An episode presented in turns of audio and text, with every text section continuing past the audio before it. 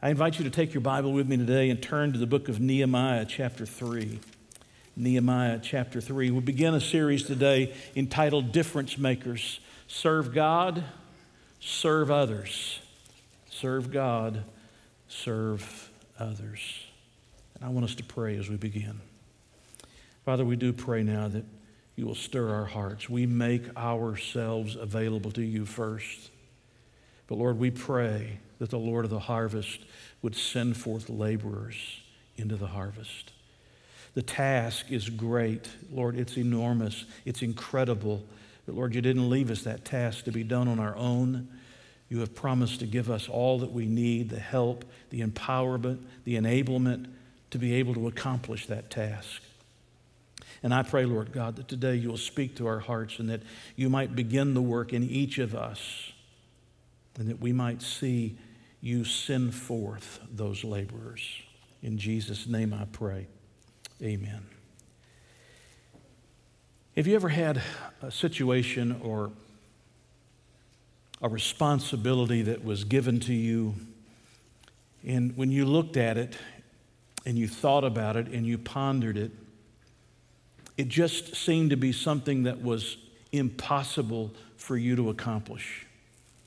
It was too great, it was too big, it was too enormous, it was too difficult, it was too hard, and you looked at it and you just felt overwhelmed because of what you've been asked to do. It was sort of like standing at your own personal Mount Everest and being told you've got to climb to the top, and you're looking at all of those feet of elevation and all of the work to get to the top, and you wonder, can I ever arrive at the top? It's just too difficult. It's just too hard. I'm reminded of a man in the Northeast. They had been hit with incredible snow, several feet of snow, and he went out to look after the snow had stopped, and his driveway was piled up several feet deep. His walkways were piled up several feet deep. And he was going out in the purpose of removing the snow so that he could get out and he could get back to life. But when he walked out and he saw how much there was, he sort of discouraged, went back inside and sat down, and he thought about it for a little while. And after a little while, he came back out and he took his snow shovel and he marked off a little square area. Just pushed the shovel down in the snow and he removed that bit of snow. Then he marked another area, and he removed that bit of snow. And then he marked off another bit of area, and he removed that bit of snow. And he went in after a few minutes, and he rested a little bit. And then he came back and marked off another square area, and he removed that snow. And before he knew it, little by little, he had removed all of the snow from his driveways and his walkways. You know, sometimes when you're facing something that seems insurmountable, that seems like a personal Mount Everest, that is just too big and too hard, sometimes you just have to break it down into smaller pieces. You have to break it down into little sections to seek to accomplish it. I'm reminded of the person who said, "How do you eat an elephant?" And the response was, "One bite at a time," right? One bite at a time. You have to come back and take one bite at a time. And there are things in life sometimes that feel that way. Can I tell you that when I look around me and I see the brokenness in our society, it seems like a Mount Everest to me.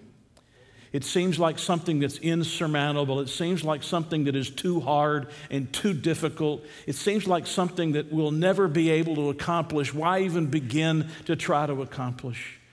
This morning, there are children who are waking up in houses.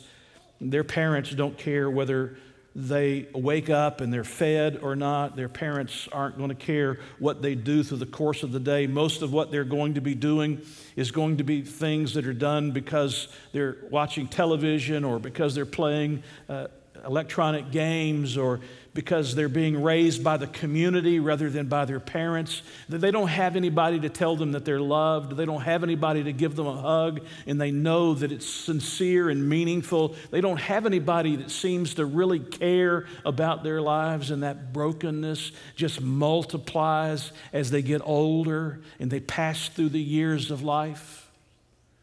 I'm thinking today of a young woman that Mary and I met a couple of weeks ago. She was working hard. We were impressed. She looked like she was 23 or 4, maybe 25 years of age, and she was working hard. I mean, she was really going at it.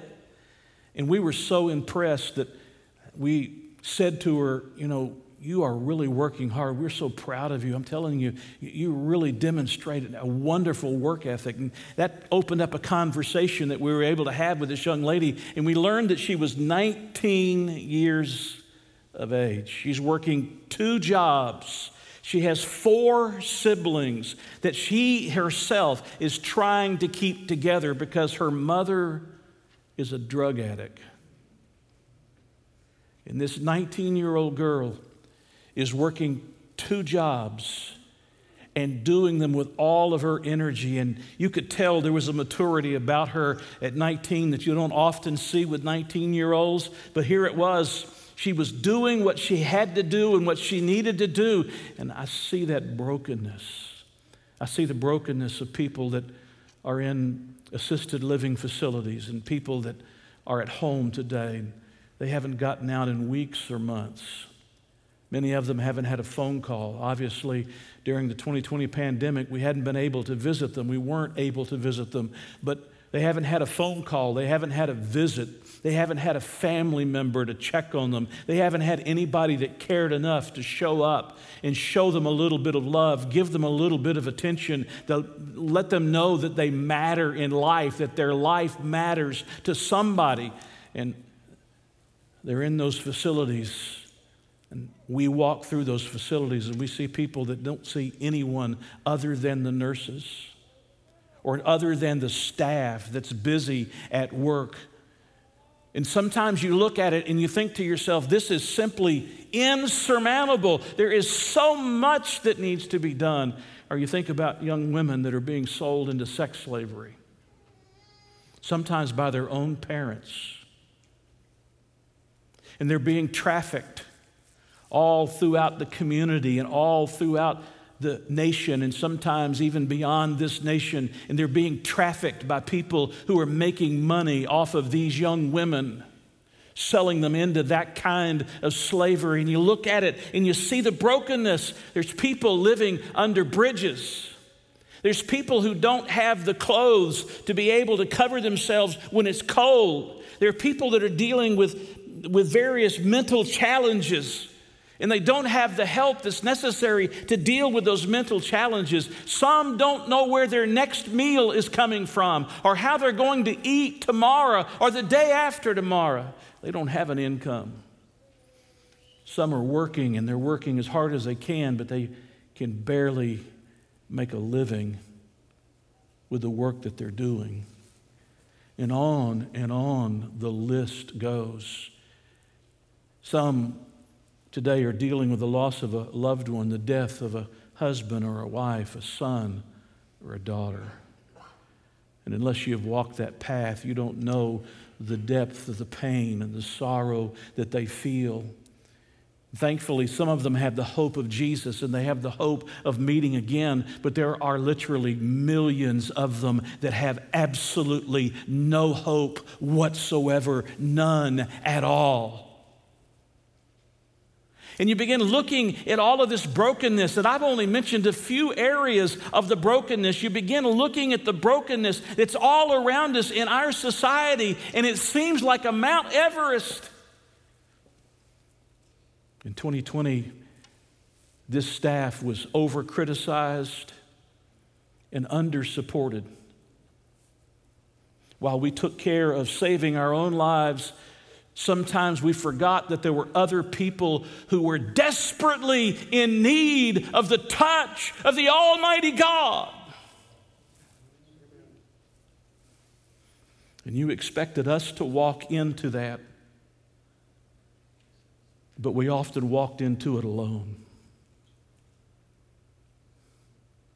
And it seems like an insurmountable amount of brokenness that's in desperate need of the touch of the love of Jesus Christ. Some of it is worked out right here on the campus of this church, but a lot of it is worked out in other places way away from this campus. Reaching out with the love of Jesus and saying, Lord, I'm available to stop thinking so much about ourselves and to stop and realize that all around us there are people who are hurting. Jesus looked out at the crowds, and Jesus had compassion on them. We put them into political boxes. We look at the immigrants coming across the border, and we have a political opinion, but every one of those represents a life that Jesus loves, no matter what your political perspective is about it. Every one of them is a life that Jesus loves. Every one of them deserves to hear of the saving grace of Christ. Every one of them needs to have the hope of an eternity with God in heaven. Every one of them matters to God. Amen.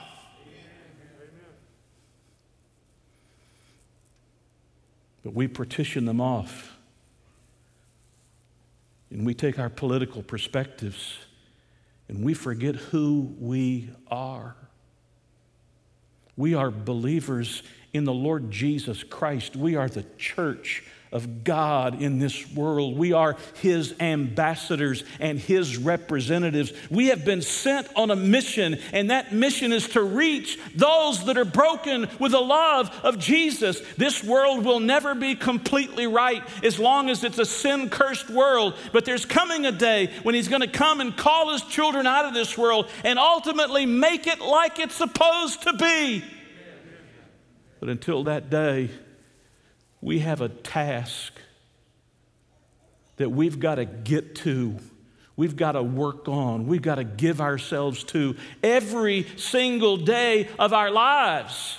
While we're chasing around all of our recreation, there are people that are dying right before us and all around us that don't have the love of Jesus Christ. They don't have anybody that even cares. Most of us haven't mentioned the name of Jesus to a neighbor in 12 months or more.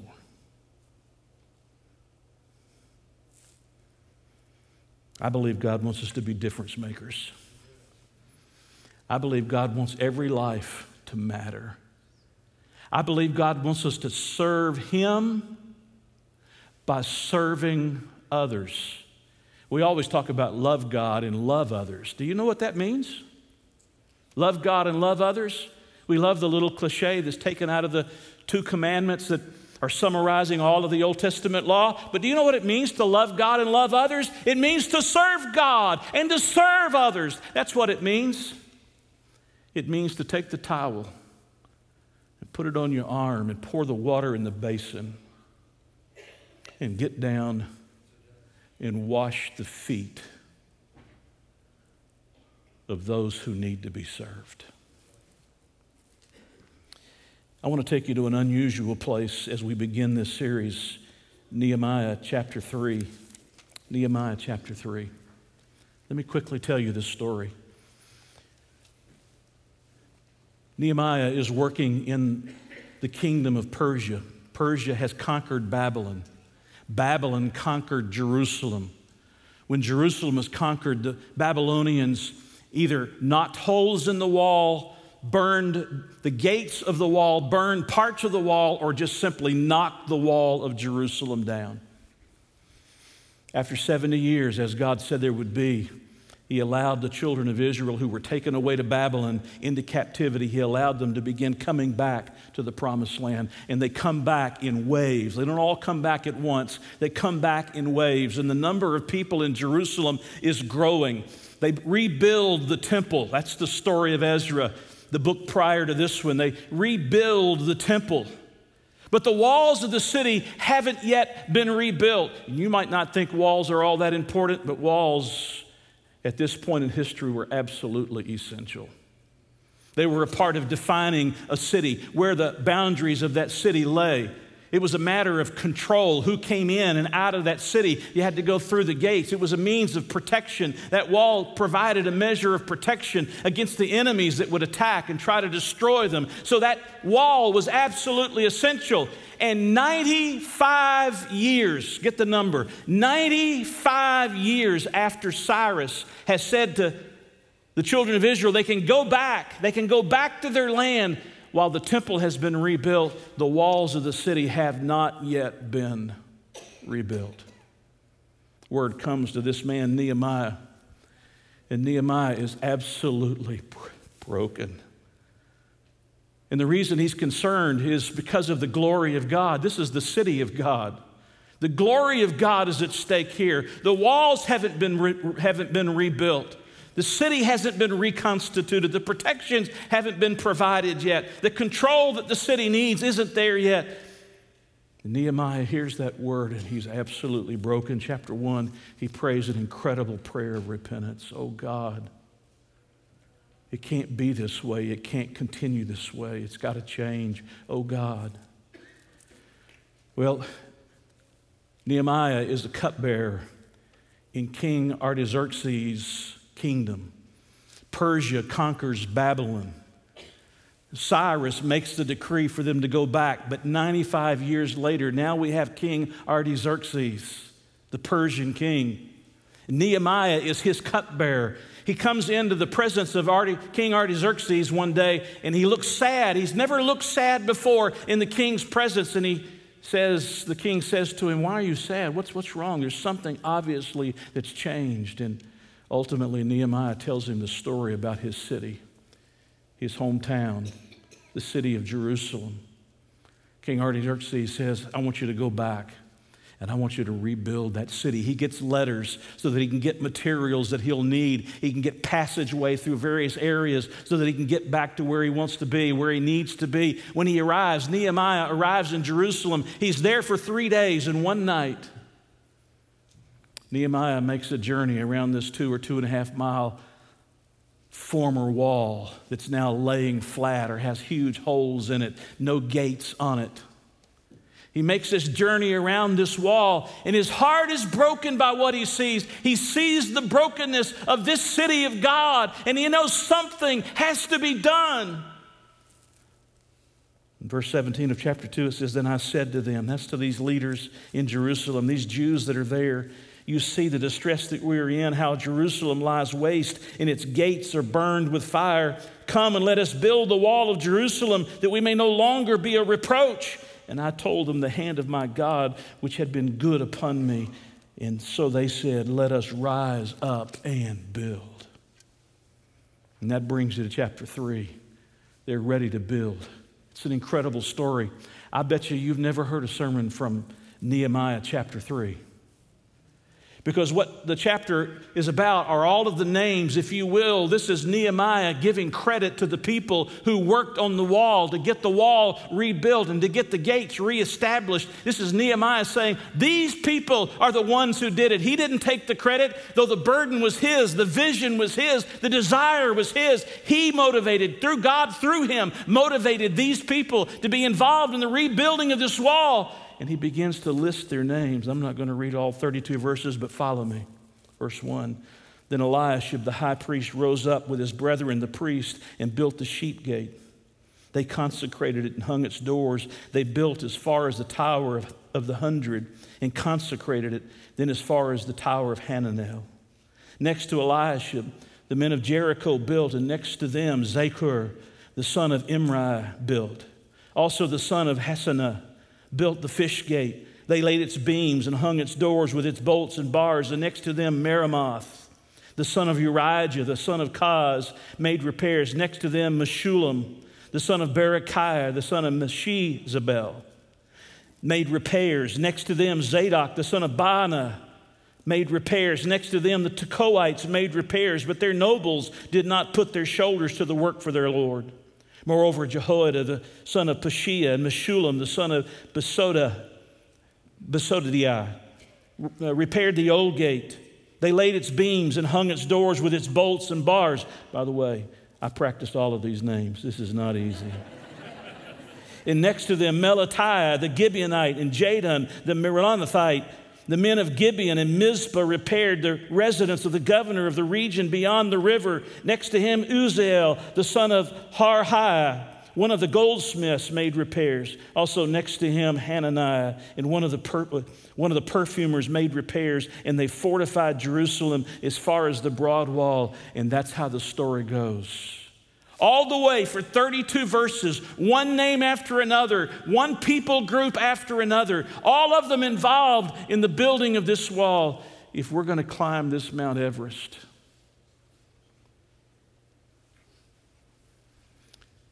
If we're going to change this world, if we're going to be difference makers, we've got to learn some lessons that come out of this chapter. First of all, this list that's in these 32 verses represents diversity. You don't have time, and I don't have time to read all those verses, but I hope you'll read them for yourself. Involved in this rebuilding project are rulers, sometimes over entire areas, sometimes over part of areas. There are rulers and there are priests that are involved. There are both men and women that are involved in this task. We look at verse 12, and next to him was Shallum, the son of Halusheth, leader of half the district of Jerusalem. He and his daughters made repairs. There are craftsmen and there are common laborers. We read about them a few moments ago, the craftsmen, the goldsmiths in verse 8, and the perfumers in verse 8. There are people that live outside the city that have to travel a distance to get there. You see them in verse 2, Jericho, or down in verse 7, Gibeon and Mizpah, or the Tekoites. They all have to travel to get there, but there are others that work right close to their houses. They work right up next to their house. You notice verse 10? Next to them, Jediah, the son of Harumath, made repairs in front of his house. Several other times it says that they were working right next to their house. So some traveled from distances to get there. Some are right there at home, right close to their house. There are married people in this list. There are even two single men listed in this. What are you telling me, preacher? I'm telling you that the rebuilding of this wall took diversity. It took everybody, people from all kinds of backgrounds and people from all kinds of opportunity, all kinds of laborers, all kinds of skills. It took all kinds of people. There was diversity. There was men and there was women. There were people who were willing to put their hand to the task and work. There's diversity. Do you realize that the work of the church of taking the gospel to the ends of the earth and caring for people and reaching out to those that are broken can't be done by a select few? There has to be a diversity of us, men and women, married and singles, black and white, those from different places that have to travel and some that live right here next to us. All of us have to get involved in this task. There has to be a diversity. We're not paying a staff to do it for us. You have a staff like Nehemiah to help you to get it done. This list represents diversity. This list represents availability. There are 38 individuals who are specifically named in these 32 verses. There are 42 groups of people that are working together, and there are probably subgroups. You can imagine you've got some out here that are gathering the brick and the rocks, and they're bringing it, and these here are taking the bricks and the rocks and handing it to the people that are on the wall, and you got somebody over here who's mixing the mortar or whatever they were using in order to put the wall back in place. They all made themselves available. By the way, listen to me, they didn't ask to do only what they could do. Well, I don't have that ability. I don't have that skill. That's not who I am. I doubt the daughters that were mentioned here were skilled at bricklaying and rock laying. The perfumers certainly weren't. The goldsmiths certainly weren't. The Levites, the priests, they certainly weren't. But all of them were willing to do whatever was needed to be done in order to get the task done. They were available. Here, Lord, I am available. Use me. There's unity here. 15 times it uses the phrase next to, and 16 times it uses the phrase after him.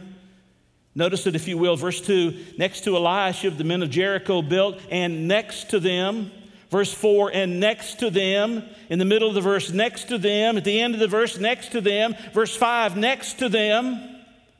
And then the wording changes a little bit when you get to verse 16, after him, Nehemiah, verse 17, after him, the Levites, verse 18, after him. They were working together in unity. They understood the great purpose. They understood the task that was before them. They understood this was bigger than themselves, and they didn't argue amongst themselves. They weren't fighting with each other. They saw the cause. They understood the calling, and they got to the task. This list represents intensity. There are several here who did more than their part. Notice, if you will, verse 11. Malchijah, the son of Harim, and Hashab, the son of Pahath Moab, rebuilt, here it is, another section. In verse 19, in the middle of the verse, it says they built another section. Another group in verse 21 built another section. In verse 24, another group built another section. In verse 27, another section. In verse 30, they built another section. In other words, they had a responsibility, and when they got it done, they didn't quit. They just kept moving to the next part of the wall, and they just kept building and kept building and kept building. And there's one particular in verse 20. After him, Baruch, the son of Zabai, carefully, see the word? Carefully repaired. It's a strong Hebrew word that means to burn or to blaze or to glow. It can mean with anger, but here it means with zeal. I mean, he's up early in the morning and to bed late at night. He's working all through the day. He didn't want to take all the breaks. He wants to get this job done. There's unity. There's intensity. There's priority.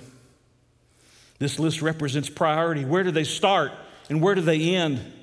Verse 1, they start with building the sheep gate. And where do they end? At the sheep gate. Do you know what the sheep gate is? That's the gate where they brought the sacrifices through to go to the temple that were going to be used in the worship of God. And they started with the priority of God. If I could just get the people of God to make God their priority in life, it would change everything.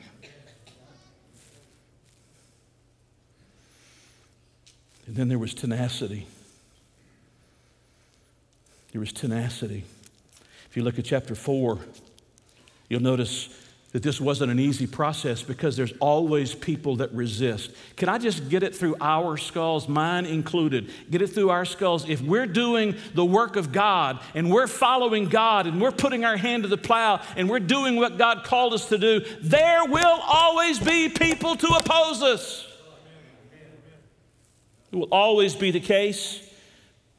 There were Sanballat and Tobiah who kept stirring up trouble. Listen to verse 17 of chapter 4. Those who built on the wall and those who carried burdens loaded themselves so that with one hand they worked at construction and with the other hand they held a weapon. They were building and they were battling. They were building and they were battling. And that's how it goes through the entire process. Sanballat and Tobiah keep trying to stop the progress. They keep trying to keep people from being involved. They try to keep the walls from being built. But I want you to notice chapter 6, verse 15. I want you to notice the amazing things that happen when people work together. When they work with one heart and with one mind.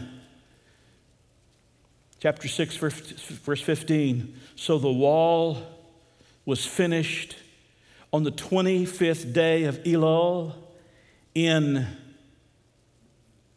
52 days. Wow.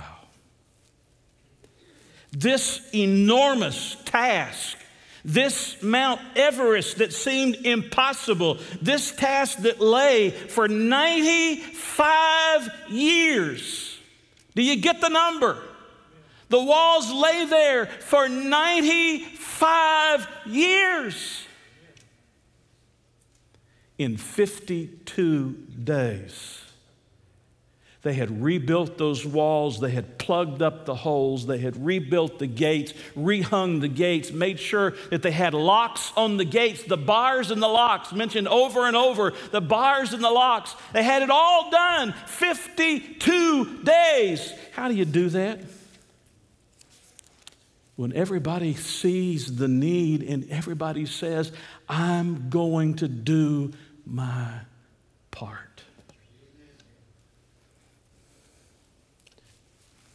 If we're going to be difference makers, we're not calling you to be a lone ranger. We're calling you to join a team and say together we will work with one heart and one mind, and we will see God use us, and we will turn back the enemy that wants to stop us, but we will make a difference. And we will change this world. You got to get off your haunches and get in the battle and get in the work and get in what we're doing. It's time to stop saying, well, I'm going to leave that for somebody else. It's time for us to do what we can do and then do some more as well. I'm reminded of what D.L. Moody said. The great evangelist said, a great many people have a false concept of the church. They've got the idea that the church is a place to rest in, to get into a nicely cushioned pew and contribute to the charities. Thus, they listen to the minister. They do their share to keep the church out of bankruptcy, but that's all they want. The idea of work for them, actually work in the church, never enters their mind. Listen, folks. Caring for broken people hurts. It's work. It takes time and effort. You can't be running all over the countryside all the time. If you're going to serve Jesus Christ, you've got to stop sometimes and say, God, this is my task. I'm going to do it with all of my being, all of the energy that I have. I will give myself to helping broken people by being a difference maker. See, how do I respond to this, Pastor? You're preaching pretty hard this morning. I know, I'm trying to get this one out of the way. This is the first Sunday we've been reunited as one church. Those folks across the way needed this. And I'm kidding to those of you 60 or 80 people that have been meeting over there. I'm having fun with you. How do we respond? Number one, you got to join the team. You got to join the team. You got to quit hanging out on the fringes. You got to quit saying, well, I enjoy coming to this church, but I don't want to be a member of this church. I want to see what all you're doing, and I want to sit in the pews, and I want to cheer the rest of you on, but I don't want to get in and be a part of the team. You got to join the team. You got to go to work. You got to go to work. You got to recognize that it's not about sitting in a pew every Sunday morning. This is a time of discipleship. This is a time of Bible study. This is a time of learning the Word. This is a time of motivation. This is a time of challenge. But we leave here to do the work of ministering to broken people, and we go to work. Number three, you got to do your part. I can't do your part, and you can't do my part, but each of us has a part to play, and we got to do our part, and we got to stay committed. That's number four. We got to stay committed. We got to stay committed. There's so many people that are in a little while and out a little while, and in a little while and out a little while, and in a little while and out a little while. They stump their toe and they don't show up. Why is it that it takes the whole family to stay home with one sick child?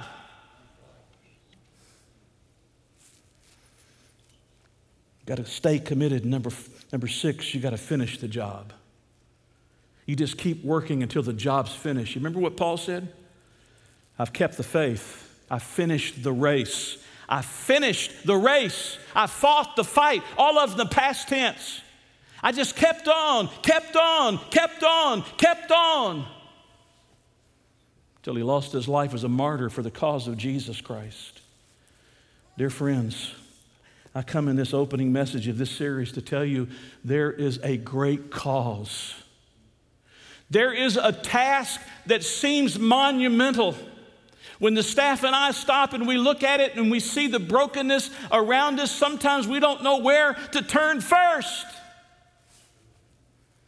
And for the most part, the last 12 months, we've had no one to go with us.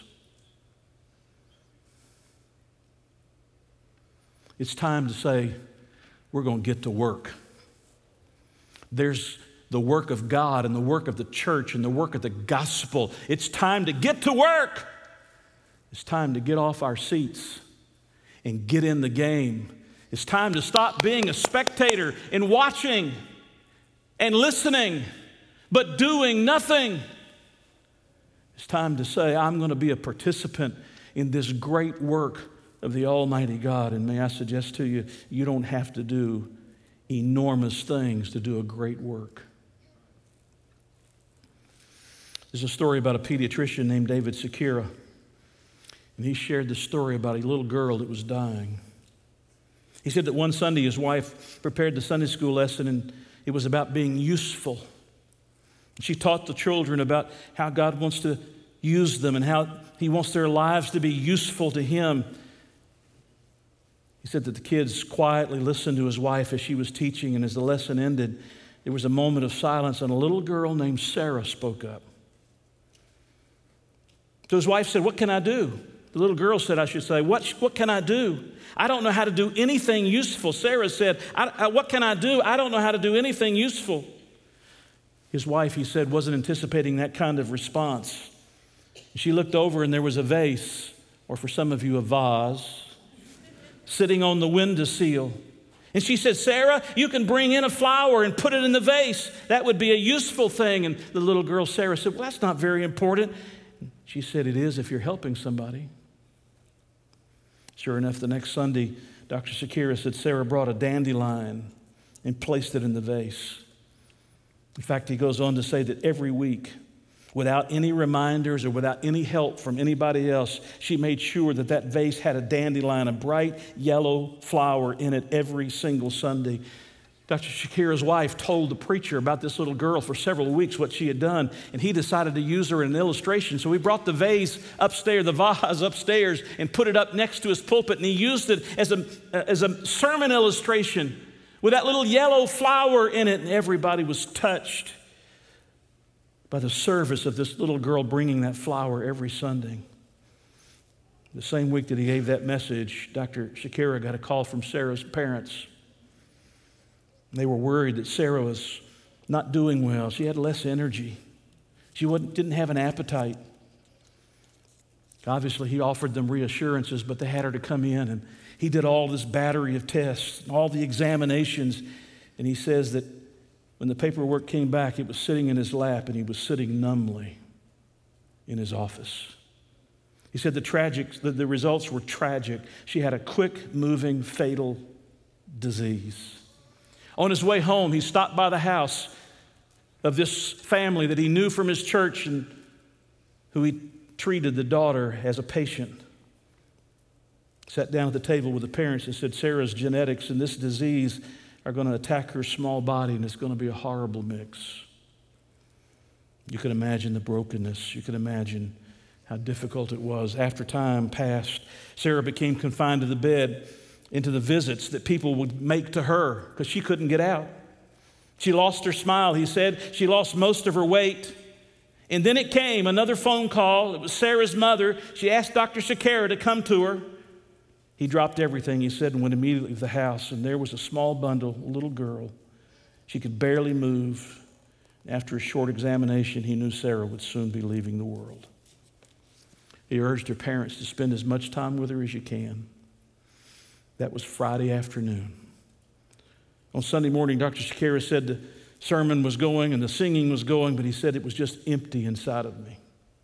He said he felt enveloped in the sadness of this little girl that was about to die. But at the end of the sermon, the pastor suddenly stopped speaking, and his eyes wide open started looking at the back of the church in utter amazement. And people saw it, and they all began to turn and began to look that way. And in walked the parents of Sarah, and it was Sarah wrapped up in this bundled blanket all around her, and in one hand was a dandelion. She didn't sit in the back row, he said.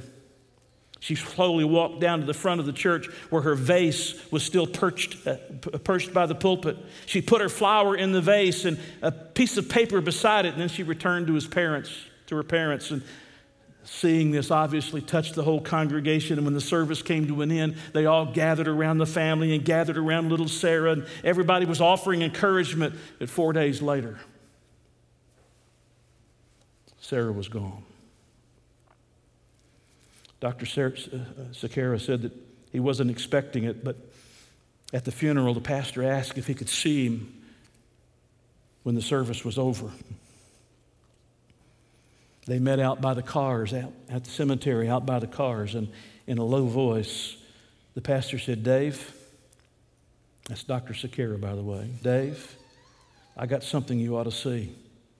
He pulled out of his pocket the piece of paper that Sarah had left by the vase, and holding it out to him, he said, "You'd better keep this. It may help you in your line of work." Dr. Sequeira opened that folded piece of paper, and in pink crayon, Sarah had written the words, "Dear God, this vase has been the biggest honor of my life. Signed, Sarah." Dr. Sequeira said the note helped him to understand that life is an opportunity to serve God by serving people. And as Sarah had put it, he said, that's the biggest honor of all. You want to be a difference maker? We're not asking you to do it alone. We're asking you to join the team. Today in the back, at that circle desk in the back, there's someone there, and you can go say, "Look, I volunteer. I want to be a part of the team. I want to help. You tell me what you need. It may not be my specialty, but you tell me what you need, and I'll begin to help." And let us begin to connect people with responsibilities that are desperately needed. We've been more than a year hiding from a virus, while people have been dying and going to hell. 500,000 of them have died. Church, it's time to go to work. It's time to get off the pew and get back in the game. It's time to stop sitting at home unless you have some kind of a health issue that means you used to stay away for a little while longer. It's time to put your hand to the plow and go to work. There are people who desperately need the hope that only Jesus can bring them.